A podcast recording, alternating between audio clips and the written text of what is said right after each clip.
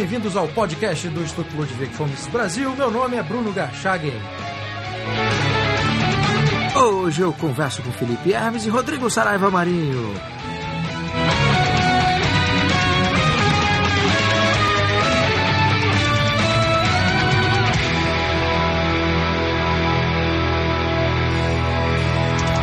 Sejam muito bem-vindos, Felipe e Rodrigo. Obrigado, Bruno. prazer imenso estar aqui, em especial estar com meu amigo Felipe, né, um dos maiores astros hoje do movimento liberal, né, o editor e consultor do Spotnix, né, mais uma joia, apesar dele ser de nascimento gaúcho, mais uma joia aqui do nosso movimento liberal cearense. Obrigado, Bruno. Um prazer retornar ao podcast. Segunda vez. Obrigado por vocês terem aceitado o convite. E o tema do podcast de hoje é a PEC 55, né? A atual PEC 55 que está no Senado que era a PEC 241, a PEC do, que foi chamada de PEC dos gastos, ou do teto de gastos. É? E essa PEC, o objetivo é limitar, limitar os gastos públicos do governo pelos próximos 20 anos e atualmente está em análise do Senado. Bom, eu queria então começar essa conversa perguntando, e aí, obviamente, usando a concepção de, de, de, escola austríaca, né, da teoria dos ciclos intervencionistas, que diz que a seguir a um momento de extrema expansão do Estado, extremo intervencionismo no Estado, há um pico da crise e aí o intervencionismo começa a, a, a sofrer um processo de decréscimo é, em virtude justamente dessa grande expansão. E aí, depois que há uma, uma redução, né, uma contração do ciclo intervencionista, esse ciclo de contração é seguido por um ciclo de expansão. Eu queria que vocês, eh, na verdade, fizessem um contexto né, de como é que nós chegamos até aqui e por que, que um governo, né, que é um governo do vice, do antigo governo, portanto, patrocinou aquele tipo de política que acabou dando errado, porque esse governo se sentiu na obrigação ou, ou foi compelido pela necessidade de propor ao Congresso que analisasse uma proposta de emenda constitucional para limitar os gastos do governo? Brunão, o governo faz isso porque ele é um governo bom, legal, né, de bem com você. O governo faz isso porque ele está quebrado.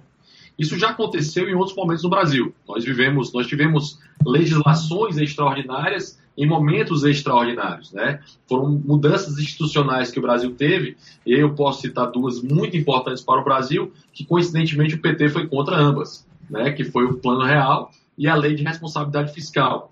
Foram dois paradigmas que mudaram a partir de então, enfim, passamos a ter uma moeda estável e depois disso passamos a ter, saber que a gente só pode gastar, pelo menos em tese, aquilo que a gente arrecada. Isso começou a ser falado, Obviamente, como Adolfo Saxida tem falado também e avisou à época, essa lei de responsabilidade fiscal tinha várias brechas que permitiam algumas né, possibilidades de burlar a legislação.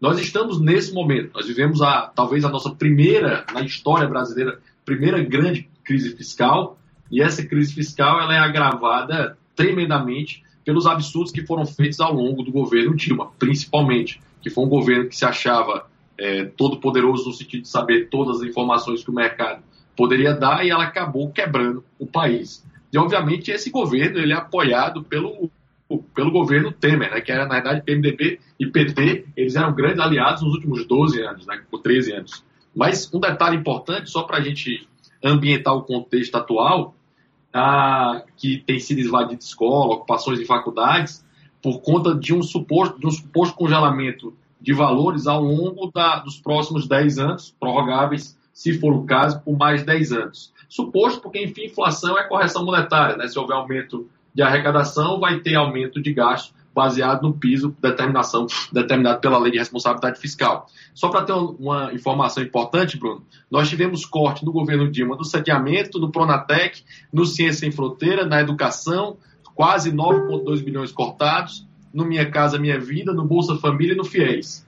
Só para você ter uma, uma noção do momento em que nós vivemos com o governo Dilma. Ninguém ocupou escola, não houve ocupação de faculdade, não houve qualquer movimentação nesse sentido. Ou seja, o movimento atual não é preocupado em si com orçamento, é preocupado em ter uma bandeira da esquerda para conseguir se movimentar em cima disso. E o segundo momento, que é um problema sério desse governo, porque ele está propondo um equilíbrio fiscal em suas contas e, ao mesmo tempo, ele não para de gastar.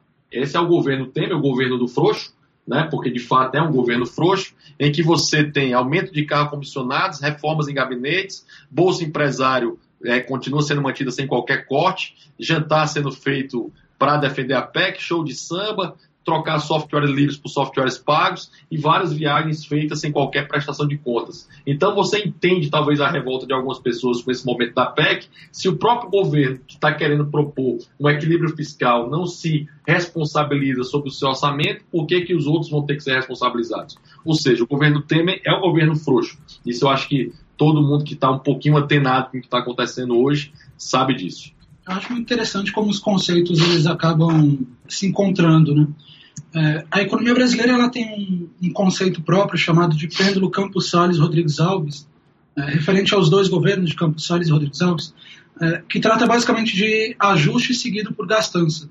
Ou seja, um presidente, como Campos Salles, faz um ajuste fiscal, um ajuste monetário para controlar a inflação, para controlar a moeda, para controlar as contas públicas, e o governo seguinte ele encontra nesse, nesse espaço condições de expandir os gastos e se popularizar. A gente vê essa repetição ao longo de toda a história brasileira, no governo Castelo Branco, seguido pelo milagre econômico, no governo Lula e Fernando Henrique, seguido pela gastança do segundo mandato do governo Lula e pelo governo Dilma. E a consequência é que todo governo que se sucede, ele tende a fazer esses ajustes para conseguir voltar ao ciclo natural dos políticos, que é a gastança. A gente sabe que nenhum político faz ajuste fiscal de bom grado, nenhum político corta gastos próprios porque acha isso interessante, porque acha bom que isso gere estabilidade para o país. Só que há um contexto na, na questão da PEC que o ajuste fiscal proposto em 2015 seria um ajuste para manter esse ciclo, ele falhou miseravelmente pelo tamanho do problema que a gente enfrenta. A gente não conseguiu fazer um ajuste que fosse pautado em corte de gastos e aumento de arrecadação. A Dilma tentou empurrar aumento de impostos no ano passado, não conseguiu. O Congresso não tinha condições de aprovar a CPMF, por exemplo, e o espaço no orçamento público, graças à, à indexação, boa parte da, a indexação de boa parte do orçamento público impediu que os cortes fossem mais profundos. Ou seja, é, o contexto da PEC é um contexto um pouco novo para a história brasileira, porque ele trata de um ajuste fiscal que vai ser feito parcelado ao longo de 10 anos. É, a gente não pode fazer um ajuste que seja feito agora e voltar a gastar daqui a dois ou três anos, porque não, não há espaço no país para isso. Né? Então, acho que a PEC cria esse, essa condição nova, e nesse ponto ela torna-se muito interessante de forçar o brasileiro a discutir o orçamento, né? de forçar o brasileiro a discutir o longo prazo. A gente não pode mais ficar fazendo um jeitinho para escapar dos problemas. Eu acho que esse é o principal ponto interessante. E, obviamente, vai criar uma discussão dentro do próprio orçamento, dentro do próprio Congresso, sobre como fazer esse ajuste nos próximos anos ou de como resistir à tentação quando a economia voltar a crescer. É, o, o, eu acho que o Felipe pode também poderia complementar, Felipe, a ideia da base fiscal que, a gente, esse governo quebrou, né? Ele quebrou uma base fiscal, uma base de, do, do, tripé econômico que simplesmente foi destruído por esse governo. É, a PEC ela, ela tem um prazo de 10 anos por uma razão muito simples. É, a gente sabe que pelos próximos 5 anos a dívida brasileira vai continuar crescendo. E depois desses 5 anos ela vai chegar em 2026, de 2021 para 2026, ela vai decair. Ou seja, em 2026, em 10 anos, tudo que a gente vai conseguir fazer é retornar a 2014. Ou seja, a gente vai passar 10 anos para retornar a 2014. E por que 2014? Né? Porque em 2014 a gente teve um estouro de um problema que vinha se repetindo há alguns anos, que foi basicamente é, o abandono por parte do governo dos ajustes institucionais que tinham sido feitos em 99. Ou seja, quando o Plano Real quebrou, nós adotamos três medidas de ajuste. Uma era controlar a inflação é, por meio da taxa de juros, perseguir uma inflação, ainda que fosse pautada pelo teto da meta e não pelo centro da meta. É, o outro era um câmbio flutuante. E a terceira era um superávit primário. A ideia de superávit primário é que o governo economizaria dinheiro para pagar juros e assim a dívida cairia ao longo do tempo. É, a gente viu que esse, esse tipo de ideia deu muito certo. Ela, entre o governo Lula, entre 2013 e 2010, a taxa de juros no Brasil caiu de 23% para 11%, a taxa Selic, e a dívida estava controlada. Só que teve um problema no meio do caminho, que foi a crise de 2008. Ou seja, quando a maior economia capitalista do mundo e todo o centro da economia mundial entrou em crise, é, o governo encontrou ali uma bandeira, uma carta branca para fazer uma intervenção maior, ou seja, para fazer o que ele sempre queria fazer, mas era impossibilitado pelo mercado. É, você teve uma desculpa perfeita para o governo passar a intervir. E o governo passou a intervir, liberando crédito, fazendo aportes no BNDES e toda uma série de medidas. Ali eu acho que a teoria da austríaca dos ciclos econômicos ela fecha completamente, né? Porque ela Exato. abre a, ela abre o, a expansão monetária violenta que você vai ter naquele momento histórico uhum. e ela abre o crédito. Né? isso vai ter uma consequência violenta no curto prazo. E a consequência mais prática disso é que em 2010 a economia brasileira cresceu 7%, porque a gente estava vindo de um período de recessão. Ou seja, medidas adotadas pelo governo causaram um crescimento de 7% em 2010.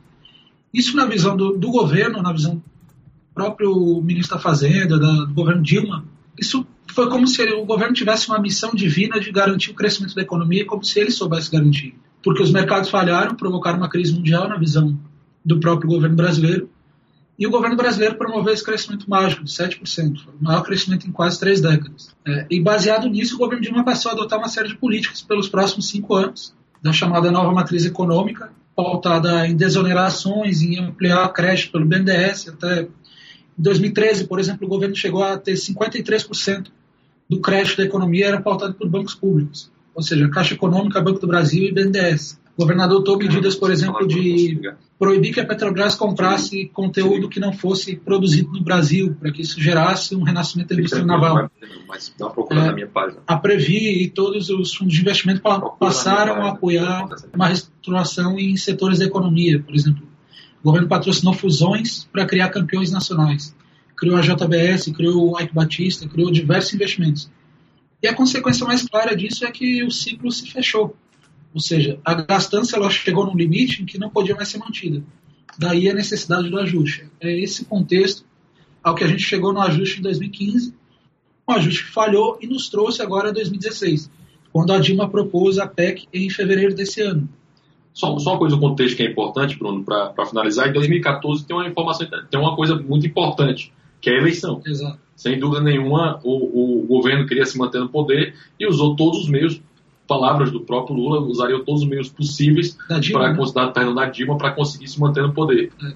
Durante, a, durante o período eleitoral, por exemplo, o IPE foi proibido de divulgar que a miséria tinha voltado a crescer no meio da eleição, porque isso prejudicaria o governo. Então, acho que esse todo é o contexto que nós temos, para chegar nessa PEC, que ela, inclusive, já tinha sido apresentada antes, em 2005, a PEC extremamente semelhante, por Paulo Bernardo e Antônio Palotti. Era praticamente a mesma, a mesma proposta. Felipe, num texto que você escreveu para o Spotnik, né, há lá de forma muito clara que o corte de gastos uh, do governo federal é tarefa quase impossível por causa das leis que regem o orçamento, incluindo a Constituição Federal. E nesse aspecto jurídico, uh, Rodrigo, queria que você falasse depois também. Nesse mesmo texto, você apresentou um dado de que quase dois dois reais em cada três reais gastos pelo governo não podem ser modificados.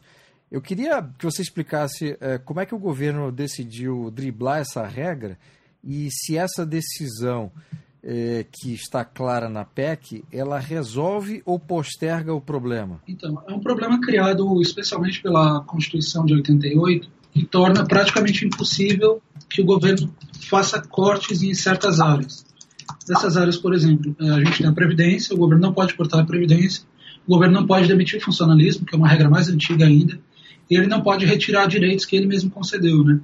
Então acaba que dois terços do orçamento público são basicamente engessados, ou seja, o governo não pode cortar. E isso explica porque o ajuste de 2015 fracassou. Porque o governo Dilma e o Joaquim Levy tinham um espaço bastante limitado de cortes, que não, não condizia com a necessidade dos cortes. A gente teve, por exemplo, é, um déficit primário de 120 bilhões de reais no último ano, é, por volta de 120, e a gente sabe que para fazer a dívida parar de crescer como ela vinha crescendo, a gente precisaria zerar esse déficit e gerar um superávit de próximo de 2% do PIB. Ou seja, a gente teria que economizar algo em torno de 240 bilhões de reais, entre aumento de impostos e corte de gastos. Não há 240 bilhões de reais para cortar no orçamento. A gente sabe, por exemplo, que se todos os funcionários públicos fossem demitidos amanhã, é, esse valor seria próximo desses 240, seria em torno de 250 bilhões de reais. Ou seja, não há condições de o governo fazer esse ajuste no curto prazo. E é exatamente esse o contexto pelo qual a PEC existe. O governo precisa parcelar esse ajuste e precisa tornar natural que o orçamento seja desindexado, ou seja, que os gastos sejam compatíveis com a arrecadação e não com uma vontade política. Né? É, e o problema central é que você tem na legislação, Bruno, já, já entrando na parte jurídica um pouco mais, você tem uma limitação na, na legislação dizendo qual é o percentual que vai ser destinado a cada matéria. Por exemplo, você tinha na educação eram 15%, agora vão ser, houve um aumento e vão ser 18%. na saúde eram 13% e vão ser 15%. Você vai ter o que se chama de despesas vinculadas, ou seja, aquilo que é gasto pelo governo vai ser gasto por determinação legal. É o que se chama de piso. Né? Algumas pessoas têm dito que essa PEC, por exemplo, ela viola o piso, que é mentira, obviamente. Né? O piso nem é estabelecido por essa legislação. Né? O piso é estabelecido por essa, essa, essa, previsão, essa previsão constitucional, que é o projeto de emenda constitucional. Ela é prevista numa outra legislação que vai tratar de piso sobre determinadas matérias. Então, praticamente, eu acho que um terço, um terço, o governo só vai conseguir movimentar um terço do seu orçamento, né? ele consegue movimentar de forma discricionária para usar a expressão jurídica sobre o, sobre o tema específico. E o governo Dilma ele já vinha tentando fazer isso. Por exemplo, quando você percebe que desde 2011 é, os funcionários públicos estavam tendo reajuste abaixo da inflação. Porque era o que o governo conseguia fazer era é, atrasar reajustes, ou seja, o governo Dilma vetou reajustes ao judiciário porque isso impactaria no curto prazo, vetou reajustes ao, aos professores porque isso impactaria no curto prazo, e foi empurrando a bomba até onde ela conseguia, foi empurrando para esperar a economia crescer e as contas se ajustarem. A grande coisa boa para a escola austríaca e para nós como defensores da liberdade é que a bomba estourou no colo dela. Exato. Essa foi uma grande vantagem. E a respeito da Constituição, eu já li por aí, eu vi análise inclusive de, de outros especialistas, dizendo que a PEC é inconstitucional. É. Afinal, o que, que, vocês, o que, que vocês acham desse tipo de, de acusação? A, a, a, base, a base central que a turma tem usado agora, só para esclarecer, é o senhor Ronaldo Jorge Araújo Vieira Júnior.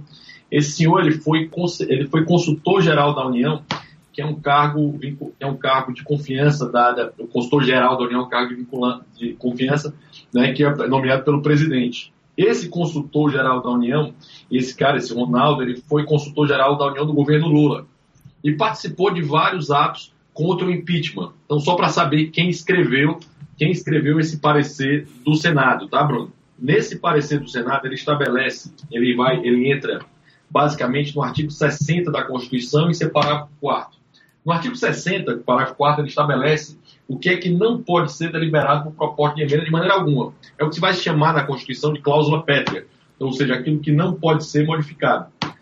Nesse, né, a nossa Constituição vai ter quatro, quatro previsões de cláusula pétrea a forma federativa de Estado, o voto direto, secreto, universal e periódico, a separação de poderes e os direitos e garantias individuais. Tá? Essas são as previsões, essas são as previsões constitucionais do que não pode ser alterado na Constituição.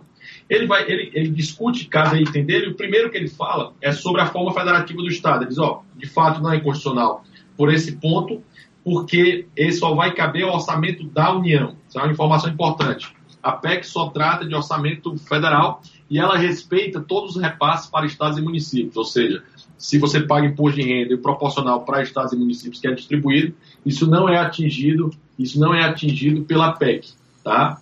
Então ele diz, olha, não é constitucional por esse motivo. A segunda hipótese, ele vai dizer que é inconstitucional pela questão do voto direto, secreto, universal e periódico.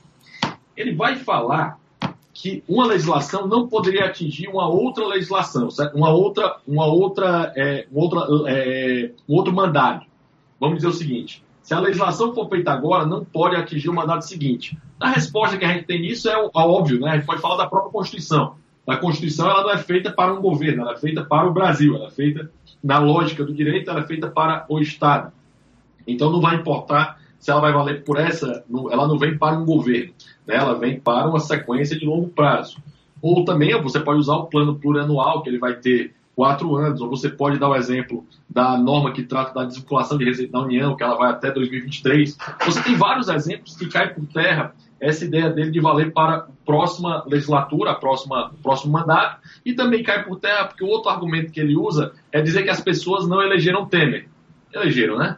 A fotinha lá do Temer estava junto com a foto da Dilma. Eu sei que é ruim para a turma saber disso, quem votou nessa turma, mas enfim, quem votou na Dilma votou no Temer. O outro ponto que trazem, e aí as associações, as associações dos magistrados, que estão muito mais preocupadas com o seu salário do que com o equilíbrio fiscal do governo, eles têm falado que isso violaria a separação de poderes. Ora, não viola porque hoje o que nós temos é o seguinte: o orçamento da União, na LDO, que é a Lei de Diretrizes Orçamentárias, ele é enviado do Legislativo, do Judiciário, do Ministério Público do Federal e da Defensoria Pública da União, todos esses orçamentos são apresentados para o Executivo e o Executivo apresenta esse orçamento como legislação para o Legislativo, ou seja, o Legislativo vota isso. É o que vai se chamar de checks and balances. O que você vai ter uma limitação, obviamente, é a limitação de aumento de correção monetária. Ou seja, se eu não tiver aumento orçamentário, se eu não tiver aumento do PIB, se eu não tiver aumento de arrecadação, eu não vou ter aumento orçamentário. Então, isso cai por terra porque a separação de poderes ela permanece incólume, ou seja, o judiciário, o legislativo e o executivo eles vão ter os seus cheques, né, seus pesos e contrapesos funcionando muito bem. A última parte que ele tem falado, que se chamaria princípio da vedação do retrocesso, que aí trata dos direitos e garantias individuais. O princípio da vedação do retrocesso é aquele que você não poderia tirar um direito que foi dado. Como é que eles funcionam isso? Eles vão tratar, trabalhar como semântica. Né? Antigamente, quando os liberais fundaram os direitos humanos, vida, liberdade, propriedade, busca da felicidade, esses direitos humanos eles eram direitos chamados direitos negativos. Não teria ninguém prestando esse direito para alguém. Numa sacada semântica, muito bem explicado pelo professor Bruno Leone no livro A Liberdade e a Lei, editado por nós no Instituto Mises Brasil, é, ele vai tratar que a turma faz um trabalho semântico violento e mudar um conceito.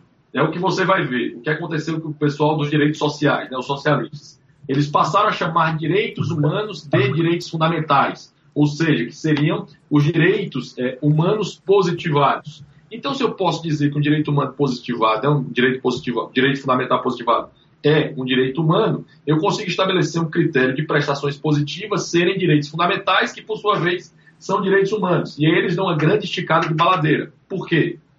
Porque o artigo 5 é o que vai tratar de direitos e garantias individuais, que trata sobre direitos humanos.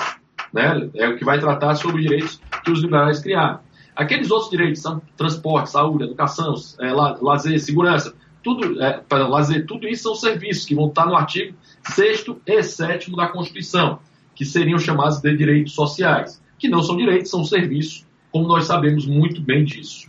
E, por conta disso, eles vão falar que os direitos dados pelo custo que foi dado, né, pelo valor que foi dado, isso vai perder direitos sociais dados. É uma informação interessante porque a primeira medida do governo Dilma, sim, que ela ganhou, tomou posse no segundo mandato, foi exatamente tirar o que eles chamam de direitos sociais né, relacionado ao salário, o, o, o salário-desemprego e algo relacionado àquele momento é, para conseguir equilibrar as contas relacionado à previdência, à previdência social. Ou seja, a vedação do retrocesso só interessa quando é, não é feito pelos amigos dele. Na verdade, é uma grande piada, porque, como a gente sabe, o socialismo acaba quando acaba o dinheiro dos outros. E o dinheiro dos outros acabou. Essa é a razão por seu serviço e por esse princípio da vedação do retrocesso ser uma grande balela.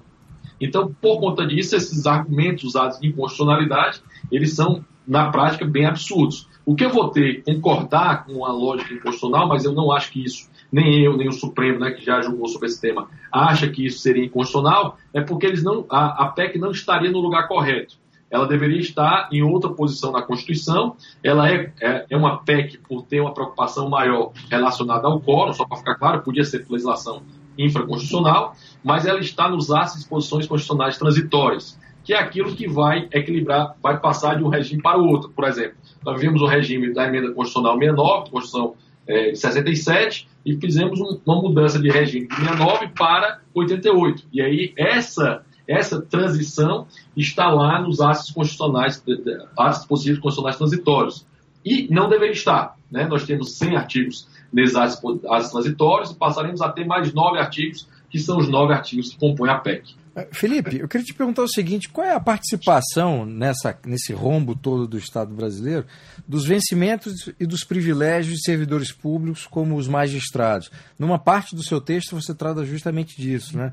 É, como, é que, como é que essa turma é financiada, quer dizer, como é que a sociedade brasileira financia um grupo de privilegiados? Eu acho interessante citar essa questão da separação dos poderes, não pela questão constitucional que o Rodrigo já abordou, mas mostrar um exemplo claro do que acontece quando o judiciário decide que ele deve ser privilegiado em detrimento do, do orçamento geral. É, no Rio Grande do Sul, hoje, por exemplo, no Rio de Janeiro também, os governos estaduais têm, têm garantido o, o parcelamento dos salários, né? ou seja, o executivo parcela o salário de professores e advogados, é, só que, pela Constituição, ele não pode interferir no orçamento do legislativo e do judiciário. Ou seja, um desembargador que recebe hoje 30 mil reais, ele recebe o salário em dia, mas um professor que recebe 3 mil reais tem que receber o salário parcelado em quatro vezes, exatamente para respeitar essa questão. Então, acho que cabe, cabe um pouco de bom senso nessa questão, de o judiciário também entender o custo dele nessa, nessa brincadeira, né? É, especialmente porque o judiciário brasileiro ele é o mais caro do planeta. Né? Nós temos um custo de 1,3% do PIB para bancar o nosso judiciário.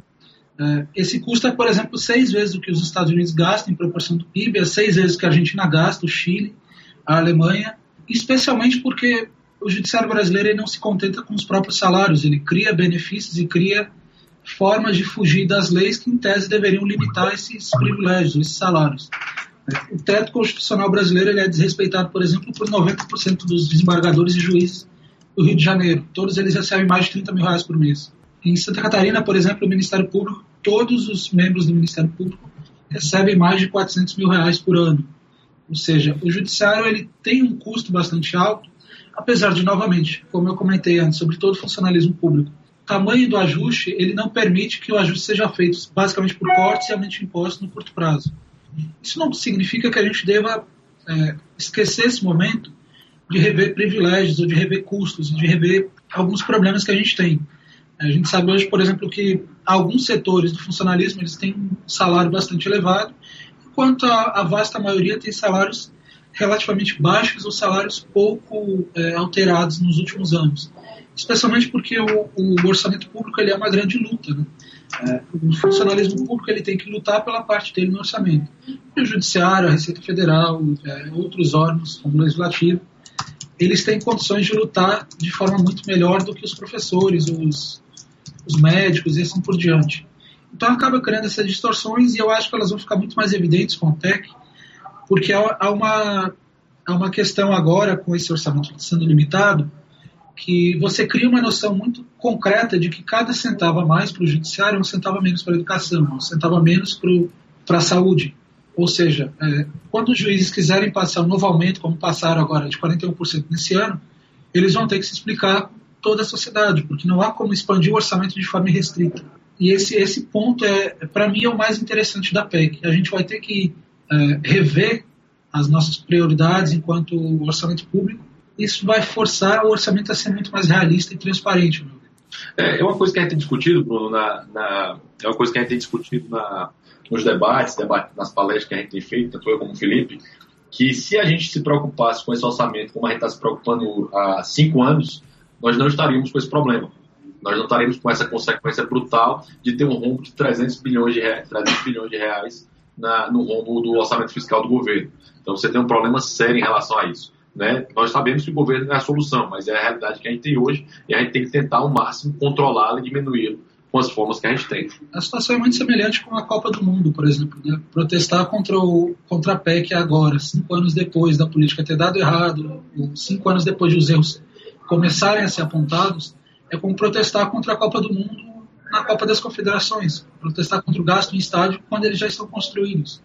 É, a gente não tem alternativas viáveis hoje e elas tanto não são viáveis que nem o governo Dilma é, precisou, é, achou interessante fazer essas medidas.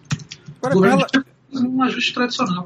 É, com relação a, esse, a essa caixa de privilegiados do serviço público, né, e não só no, no, isso não está restrito ao judiciário, é, como é que qual é o grau de dificuldade para derrubar esses privilégios, incluindo aí esses altos vencimentos?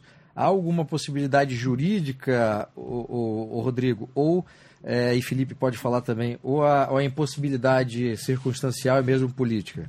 Para derrubar os valores dos salários, o valor do salário você não vai conseguir derrubar porque, pela legislação brasileira, você não pode baixar salário.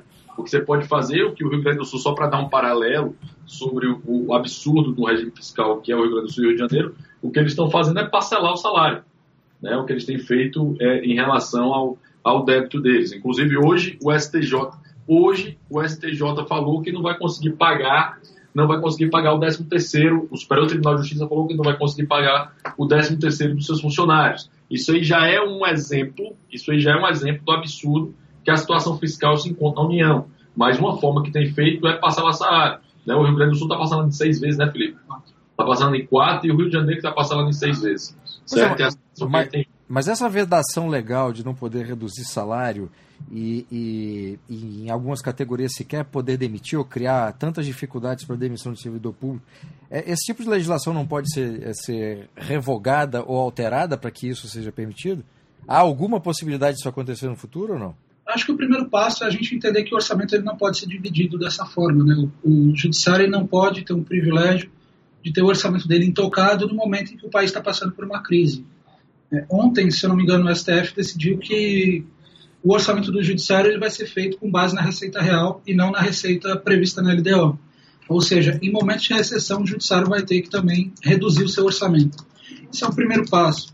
É, o segundo é a gente tentar evitar justamente os aumentos e provocar esse reajuste. Ou seja, é o que a PEC também tenta fazer, que é impedir que os aumentos de gasto do judiciário sejam dados, assim como legislativo e executivo, sejam dados acima da, da inflação. Ou seja, o judiciário ele pode adequar o seu orçamento da forma que ele quiser, mas ele não pode gastar acima da, da inflação. Você pega, um, por, por exemplo, no, no próprio judiciário, eu sei que existem outros problemas no executivo, no legislativo, está repleto de problemas como esse, mas é para a gente ficar um pouco no judiciário. Nos últimos 25 anos, o, o judiciário ele teve um aumento de gasto de 1.388%. O salário mínimo ele subiu por volta de 800%. Ou seja, o gasto do judiciário não acompanha sequer o gasto do salário mínimo, que já é um salário que vem sendo reajustado acima da inflação. Há quase 12 anos a gente tem, é, com exceção do último governo Dilma, a gente tem ganhos salariais acima da inflação e ainda assim o judiciário supera. Então, a meu ver, a principal questão, eu acho que passar a demissão de funcionalismo vai ser muito difícil. É, o Rio Grande do Sul, por exemplo, fez 1.200 demissões agora, porque era no regime de CLT, mas passar isso para o funcionalismo em geral vai ser bastante difícil. Porém, você pode limitar o crescimento do gasto e aí você permitir que a economia cresça mais do que cresce o gasto do judiciário. É, o Bruno pergunta se há chance disso acontecer no Brasil.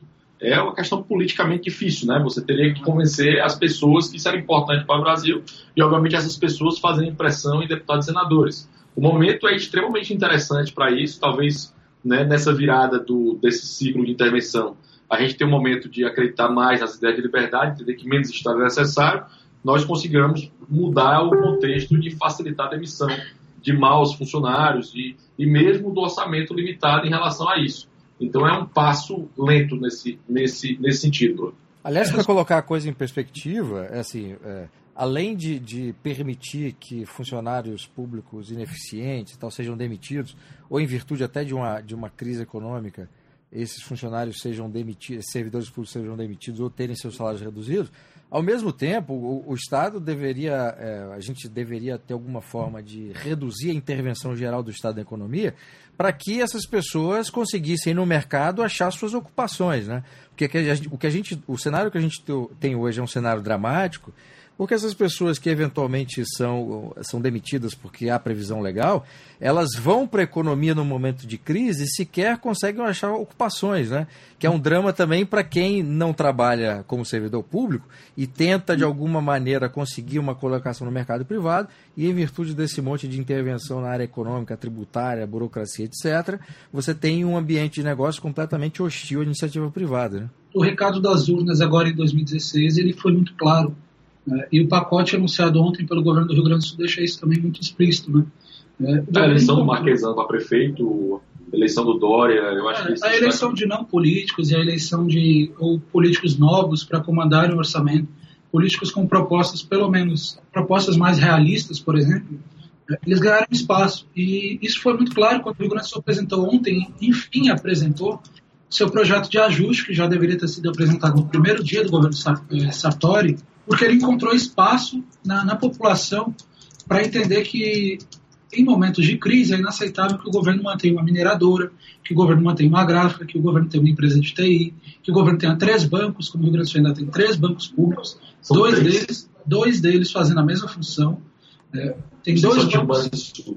Não, tem o Banrisul, que é um banco comercial, tem o BRDE, que é o Banco Rio Grandense de Desenvolvimento, e tem o Badesul, que é o Banco de Desenvolvimento da região sul, que basicamente os dois fazem a mesma função. Ou seja, o BRDE e o Badesul, eles existem para repassar recursos do BNDES. Só que o Banrisul também faz isso. Ou seja, você tem três estatais fazendo a mesma função em um momento no qual o Estado está forçando o aumento de impostos, como foi aprovado no último ano, o aumento do ICMS, está parcelando os salários, está mantendo é, essa ineficiência. Ou seja, a gente encontra hoje mais espaço para a população desapegar um pouco desses preceitos é, de que o Estado deva comandar o desenvolvimento, de que manter uma estatal de energia elétrica é importante para o Rio Grande do Sul. A gente sabe que hoje o Rio Grande do Sul tem três empresas de energia, cada uma em uma região específica do Estado, e a mais ineficiente delas é, coincidentemente, a estatal, que gera prejuízos anuais. As outras duas pertencem à CPFL, são vencedoras recorrentes de prêmios de eficiência na, na, região sul. As duas são privadas. As duas são privadas. É, é, o Rio Grande do Sul tinha uma, uma, estatal em 98, na crise de 98 o governo dividiu em três, privatizou duas e manteve uma estatal. Hoje a população entende muito melhor que manter essa empresa estatal, assim como manter uma distribuidora de gás, não é papel do Estado, não é papel de um governo que está é, sendo responsável direto por uma crise de segurança pública. O governo do Rio Grande do Sul não consegue contratar é, militares e ele não pode, com isso, gastar dinheiro mantendo uma empresa de armazenamento de grãos. São 23 estatais no Rio Grande do Sul. Então, você ah, tem aqui exemplos. É, o, o, ponto central é, os estados estão, como já foi dito, estão, estão em situação calamitosa. A União está dando um passo e está dizendo para os estados, inclusive foi a reunião da semana, se os estados não tomarem a providência no sentido de se ajustarem, porque os estados esperavam que a União fosse bancar a conta. A União disse, eu estou quebrada também, eu não tenho como pagar essa conta e os estados, o primeiro estado a dar o movimento de privatização porque está quebrado, não é porque ele é legal porque ele está defendendo as ideias de liberdade, talvez isso vá acontecer no próximo passo, foi o Rio Grande do Sul. Mas a PEC em si, ela traz um problema, como o Felipe bem disse, ela entra no problema de longo prazo. Ela não resolve todos os problemas, que você vai ter um problema sério da dívida pública que nós temos, né, que você a, a, dívida pública, você tem a previdência, né, você tem problemas sérios que nós temos e a PEC consegue atacar o problema fiscal. Né? A gente vai resolver o problema de gasto primário. A gente não pode esperar que uma canetada de políticos resolva todos os problemas do país. Não vai resolver. Nem de longe a PEC vai ser responsável direto pelo crescimento da economia, porque o crescimento ele não vai vir por parte de uma de uma emenda à Constituição de um projeto de lei. Se fosse tão fácil assim, a gente teria dado certo nos últimos cinco anos. Eu acho que é o que o Rock falou no artigo dele, dizendo não é a bala de prata da economia. Ela tem um caminho de, de salvar a questão fiscal, mas nós temos um sério problema previdenciário né, e um sério problema é, de dívida pública. E esse problema da, da, questão fiscal, a gente vem, uma das preocupações que tem sido ditas e, e uma das perguntas que tem feito para a gente, Bruno, é sobre, e aí, vai congelar tudo, não pode subir nada? Eu disse, ó, a gente depende de arrecadação. Se você limitar o tamanho do governo, né, aí você está na lógica praxeológica, se você tentar limitar o tamanho do governo, a tendência é que as pessoas consigam se planejar mais e consigam fazer mais dinheiro. Com isso, você vai ter um aumento de arrecadação. Essa é uma das coisas que a, que a PEC pode dar em, em, médio prazo, nem falar em longo prazo, mas em médio prazo. Ah, é, mas para a gente ficar, por exemplo, num exemplo mais concreto é, de como o crescimento ele não vai vir pela PEC, mas a PEC é parte desse, desse processo, Hoje o governo brasileiro ele despoupa todos os anos 2% do PIB, ou seja, ele gasta mais do que arrecada 2%. Aliás, em 2015 era 2%, esse ano caiu um pouco para 5%. É, e o setor público, o setor privado, perdão, é, famílias e empresas poupam 18% do PIB. Ou seja, é, enquanto o setor privado poupa 18%, o setor público vai lá e gasta 2% a mais. E o setor externo, ou seja, investidores estrangeiros, trazem mais 2% do PIB para o Brasil. Isso significa basicamente que se a nossa poupança é 18%, a nossa taxa de investimento vai ser 18%. E quando o governo piora essa situação, piora essas contas, como ocorreu agora em 2000, de 2015 para 2016, é, ele dificulta que o mercado tenha acesso a crédito. Isso é muito claro, por exemplo, é, em uma reportagem recente da Folha de São Paulo, mostrou que a cada 10 reais emitidos pelo governo, emitidos em, em crédito pelos bancos, R$ 7,20 vão para financiar o governo. Ou seja, 72% do crédito da economia é para financiar o governo. E o que a PEC faz é, equilibrar no médio prazo, ou seja, nos próximos 10 anos, é, as contas do governo e permitir que esse financiamento, essa demanda de financiamento, ela caia e sobre mais recursos para o setor privado, para as famílias e para as empresas. Ou seja, é, não é o governo que vai promover o crescimento da economia com base na PEC, mas ele vai dificultar, aliás, ele reduzir as dificuldades para que o setor privado promova esse crescimento. Ou seja, ele incentiva o governo a reduzir gastos com estatais, por exemplo, ele vai incentivar privatizações, vai incentivar concessões, incentivar investimento privado.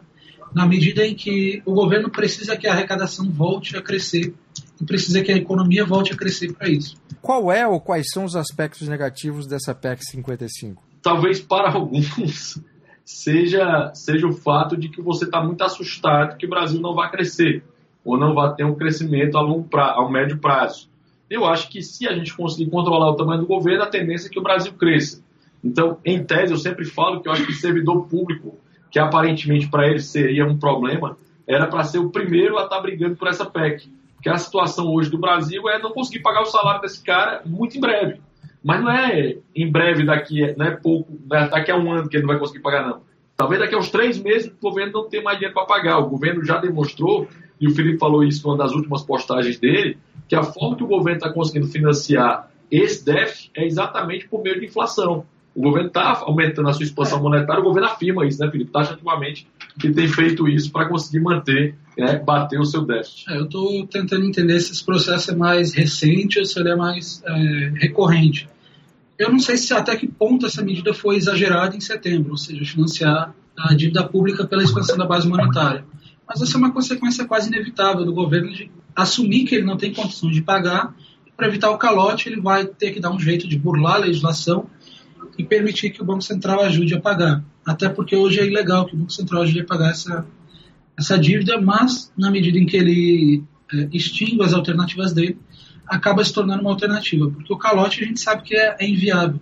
Mesmo que a gente considere que a dívida não é justa, que eu não devo pagar pela dívida que outra pessoa fez há, há 20 anos atrás, que está correta, me ver por uma questão moral e libertária, principalmente. É, mas a gente sabe que se a gente incorrer em um calote hoje, os principais prejudicados vão ser basicamente a sociedade que depende do crédito. O crédito é, depende da poupança e a poupança brasileira é essencialmente investida em títulos públicos. Os fundos de pensão têm hoje 700 bilhões de reais em dívida pública. Isso significa que se você desse um calote, você estaria quebrando todos os fundos de pensão do país, quebrando os bancos, quebrando a própria moeda. Mas voltando a, a um pouco à questão da PEC, eu acho que o principal aspecto negativo dela é que ela torna um pouco menos obrigatório ao governo rever esses privilégios no curto prazo e vai deixar essa discussão mais para o médio e longo prazo. Porque, na medida que o governo acorda com a sociedade e com o mercado que ele vai se endividar mais pelos próximos cinco anos, a obrigação de correr esse ajuste, ou seja, de correr gastos agora, de aumentar impostos, mesmo que temporariamente, ela acaba diminuindo. Isso significa que você cria uma permissão para que o governo mantenha tudo como está, ou seja, evite grandes, grandes problemas políticos, especialmente. Essa é a razão da PEC ser, ter sido aprovada pelo governo Temer, porque ele é um governo incapaz de aprovar um ajuste fiscal no curto prazo. É, mas ela praticamente exime o governo de responsabilidade, porque o governo Temer ele assume que em 2007 a gente vai ter um déficit, ele assume que em 2018 a gente vai ter um déficit, e 2019 é o problema do próximo político, né? Ou seja, ele se torna, é, ele se exime de resolver o problema e acaba deixando isso para as próximas é, discussões. Certamente isso vai ser tema da campanha presidencial. Certamente políticos de esquerda vão crescer prometendo alternativas milagrosas contra, contra a PEC. E eu acho que esse seria o principal problema, ou seja, ela tira a responsabilidade do Temer e passa a responsabilidade para o longo prazo. Bom ponto. Essa limitação, esse tipo de limitação de gastos né, que está sendo, está sendo tentado no Brasil nesse momento, né, é com essa PEC 55, ela já foi testada em outros países e se foi, quais foram os resultados? Foi testada, Bruno, em, em vários outros países. Ela foi testada, é, ela foi testada só para dar uma, uma lista importante de países que fizeram isso.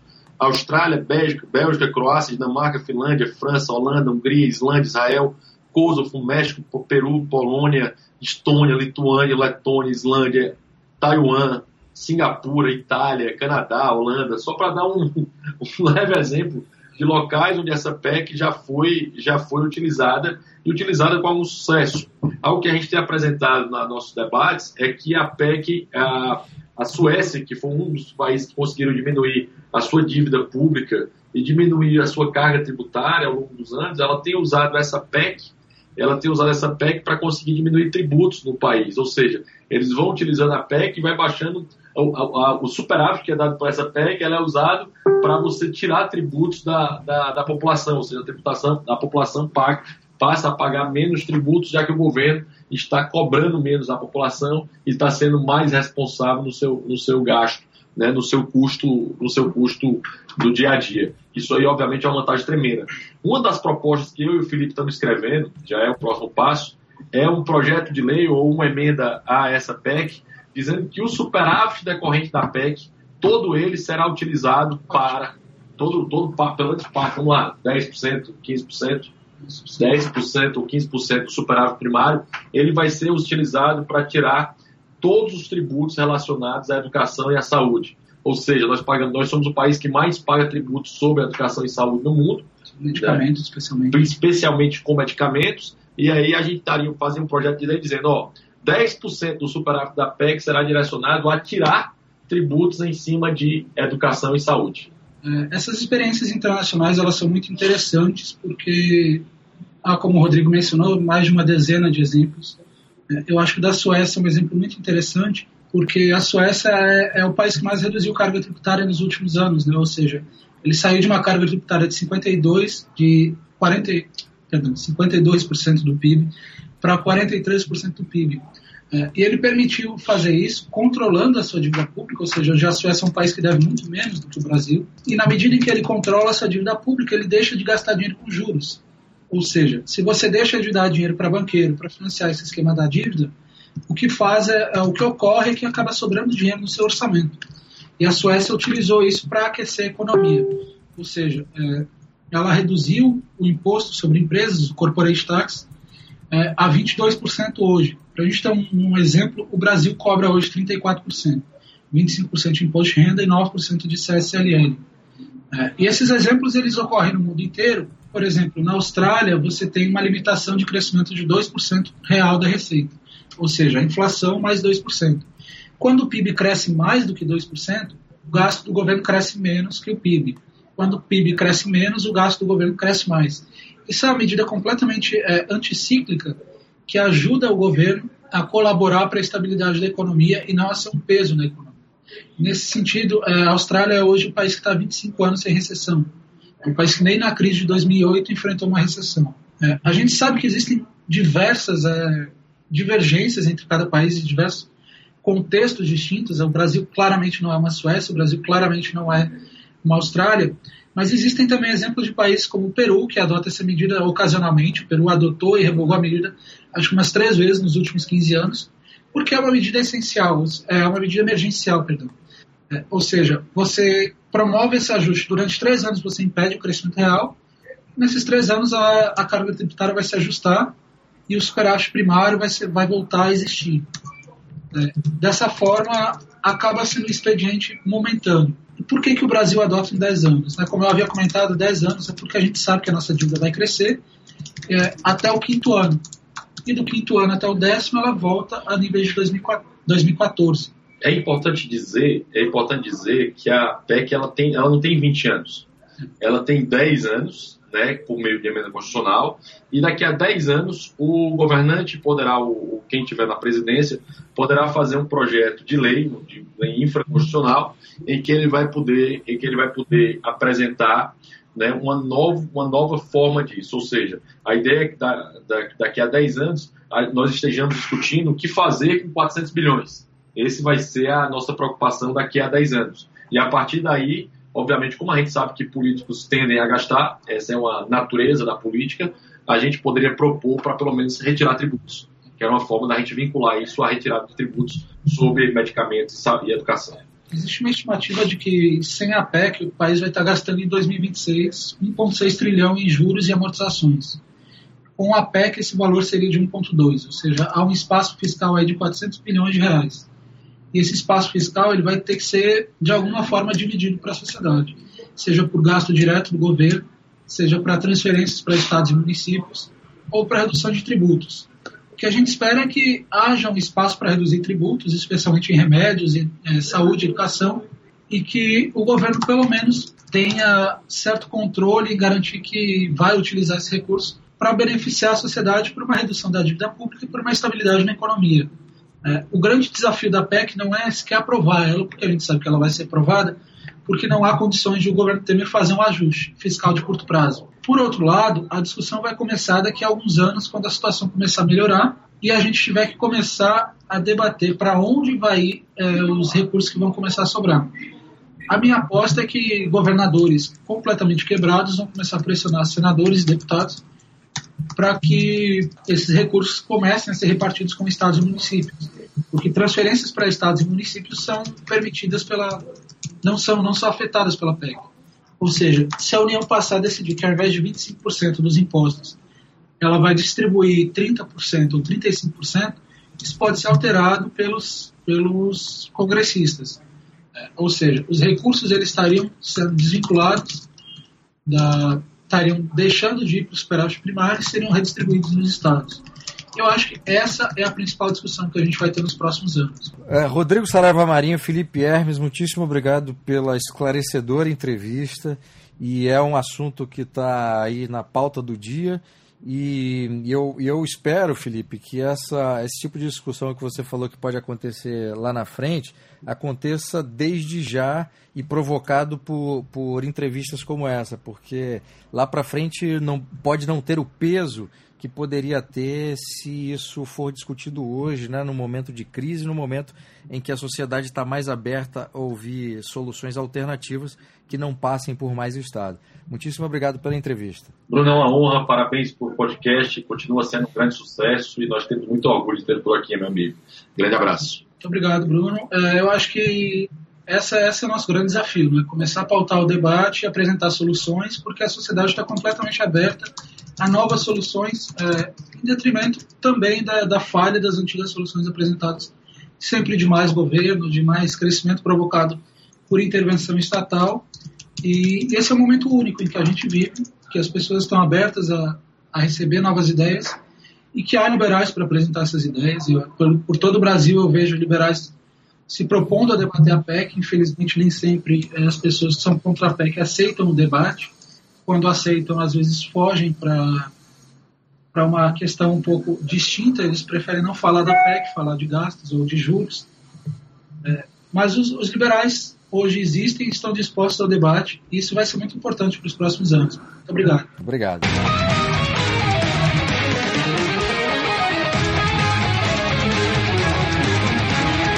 Este foi o podcast do Instituto Ludwig Gomes Brasil. Meu nome é Bruno Garchagen.